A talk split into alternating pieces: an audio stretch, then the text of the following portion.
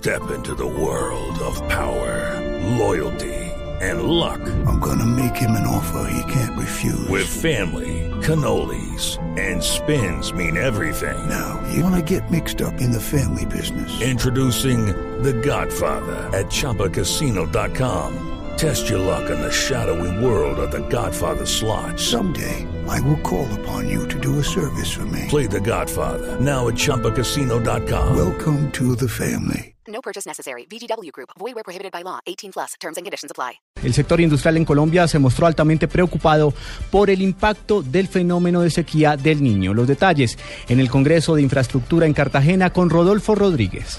El presidente de la Asociación Nacional de Empresarios de Colombia, Andy Bruce Mac Master, manifestó que hasta marzo o abril la industria sentirá el impacto del aumento de los costos de energía por cuenta del fenómeno del Niño. En realidad los momentos más críticos de costos de la energía y de costos del gas van a ser seguramente desde ahora hasta el mes de abril o el mes de marzo del año entrante, que es el momento en el cual se presenta el fenómeno del Niño. Afortunadamente ha habido lluvias durante las últimas semanas. En todo caso, Colombia históricamente ha tenido, digamos, una queja especial en términos del costo país, de lo que significa el costo de la energía. Ha señalado el directivo gremial que se estiman pérdidas del sector por el tema de electricidad alrededor de 3 billones de pesos, de los cuales 2 billones serán asumidos por termoeléctricas y 1 billón por los usuarios. En Cartagena, Rodolfo Rodríguez Llanos, Blue Radio. Denuncian un mico en el proyecto de Uber. No habría un control sobre el número de vehículos y su capacidad que se pueden reglamentar en el proceso precisamente del proyecto de ley que fue presentado en las últimas horas. Diego Monroy. El senador del partido de la U, Mauricio Liscano, denunció que en el proyecto de ley con el que se busca crear la categoría de servicio privado de transporte mediante plataformas, se introdujo un mico en el tema del número de vehículos que se pueden tener para prestar este servicio. El proyecto de Uber se presente que haya cupos ilimitados. Eso no puede ser. Los cupos en las ciudades tienen que obedecer a un estudio de oferta y demanda. Si usted en ese proyecto de ley le mete un artículo donde hay cupos ilimitados, pues imagínense, eso no solamente congestionaría las ciudades, sino que crearía un negocio enorme para quien tenga esa empresa de transporte. Yo creo que ese es un mico que hay que sacarse del proyecto. El proyecto con el que se busca reglamentar la plataforma de Uber, que es de autoría de los senadores Juan Carlos Restrepo y Mario Fernández Alcocet, iniciará su trámite en la Comisión Sexta del Senado. Diego Fernando Monroy, Blue Radio. Abogados de las víctimas del desfalco de Interbolsa aseguran que la condición de salud de Víctor Maldonado no debe ser excusa para frenar su extradición. María Camila Correa. Hola, muy buenas tardes. El abogado de las víctimas del desfalco de Interbolsa, Majer Nayi Abushijá, celebró la actuación de la Fiscalía y dijo que esto demuestra que el trabajo del ente acusador es serio. Acá se demuestra que específicamente en el caso Interbolsa, las personas que pretendan evadir la acción de la justicia, pues no lo van a lograr con facilidad, y este es el caso. Por supuesto, lo recibimos con mucha expectativa y con mucho beneplácito. Y frente a las posibles complicaciones médicas de Víctor Maldonado, Abushijá señaló que esta no es una excusa para no ser extraditado. Nosotros hemos visto cómo el señor Maldonado ha estado asistiendo a las audiencias a través de medios virtuales, y pues allí por lo menos de vista no se observa ninguna afectación de salud. Recordemos que a través de un comunicado, la familia de Víctor Maldonado aseguró que el empresario sufre de pérdida de memoria a corto plazo y trastorno límite de personalidad, entre otras enfermedades. María Camila Correa, Blue Radio. Suspendidas se encuentran las clases en la Universidad Industrial de Santander en Bucaramanga por disturbios registrados dentro del plantel. Nos informa en la capital de Santander, Verónica Rincón.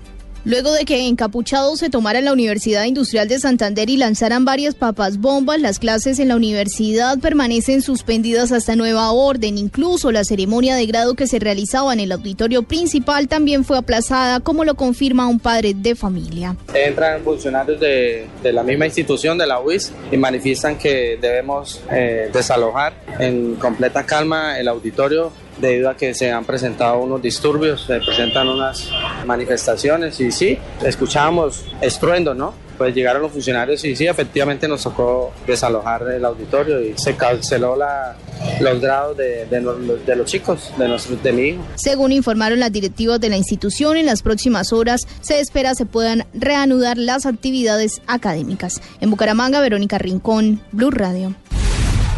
En información internacional, la OEA asegura que se busca atemorizar a la oposición en Venezuela con el asesinato de Luis Manuel Díaz. La noticia en Washington con Paola Ochoa.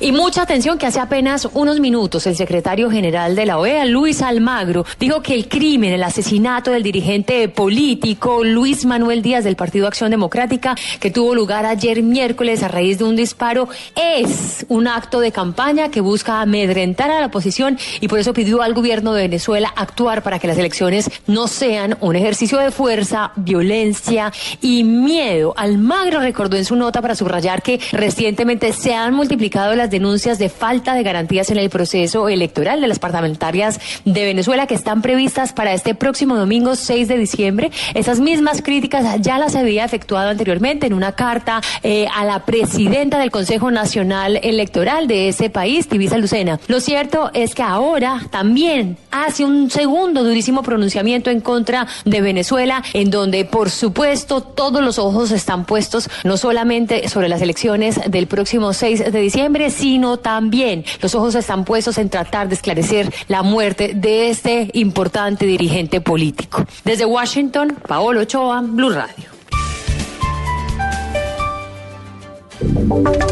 Y ahora en Blue Radio, la información de Bogotá y la región. En noticias del centro del país, el distrito controvirtió la encuesta de seguridad de Bogotá de ¿Cómo vamos?, que reporta un aumento de la percepción de inseguridad en la ciudad con un 55% de los capitalinos que no se siente seguro en la capital del país. Daniela Morales. La secretaria de Gobierno, Gloria Flores, respondió a los muy cuestionables resultados de la encuesta de la Cámara de Comercio, que asegura que la percepción de inseguridad creció un 12%. Lo que llama la atención es que para la funcionaria esto es culpa de los medios. Una cosa es la seguridad objetiva, es decir, la que se basa en los hechos, y los hechos son todos: disminución de homicidios, disminución de hurtos, capacidad de articulación institucional. Sin embargo, el general Humberto Guatibonza, comandante de la Policía Metropolitana de Bogotá, había asegurado en días pasados que, en efecto, zonas como el centro de la capital necesitan un tratamiento especial de seguridad. Daniela Morales, Blue Radio. La Secretaría de Movilidad en Villavicencio busca poner en cintura a los infractores de la ciudad con un vehículo que tiene modernas cámaras para detectar a los infractores. En la capital del Meta, Carlos Andrés Pérez. Con el propósito de reducir al máximo los índices de accidentalidad vial, velar por el cumplimiento de las normas de tránsito, suplir la insuficiencia de agentes de tránsito y combatir la corrupción, la Secretaría de Movilidad de la ciudad pondrá en funcionamiento en el mes de diciembre un vehículo de alta tecnología que realizará por toda la ciudad detenciones electrónicas de infractores. Así lo aseguró Luis Fernando Ramírez, secretario de Movilidad de Villavicencio. Un vehículo que va a tener última tecnología en cámaras que nos va a permitir hacer planes por toda la ciudad para detectar personas que se invaden el espacio público, que andan a velocidades excesivas. Nos va a ayudar también al tema de la piratería, todo lo que tiene que ver con documentación. Por medio de la captura de imágenes se podrá detectar la infracción cometida y se generará un comparendo electrónico que llegará a la casa del infractor o propietario del vehículo. En Villavicencio, Carlos Andrés Pérez, Blue Radio.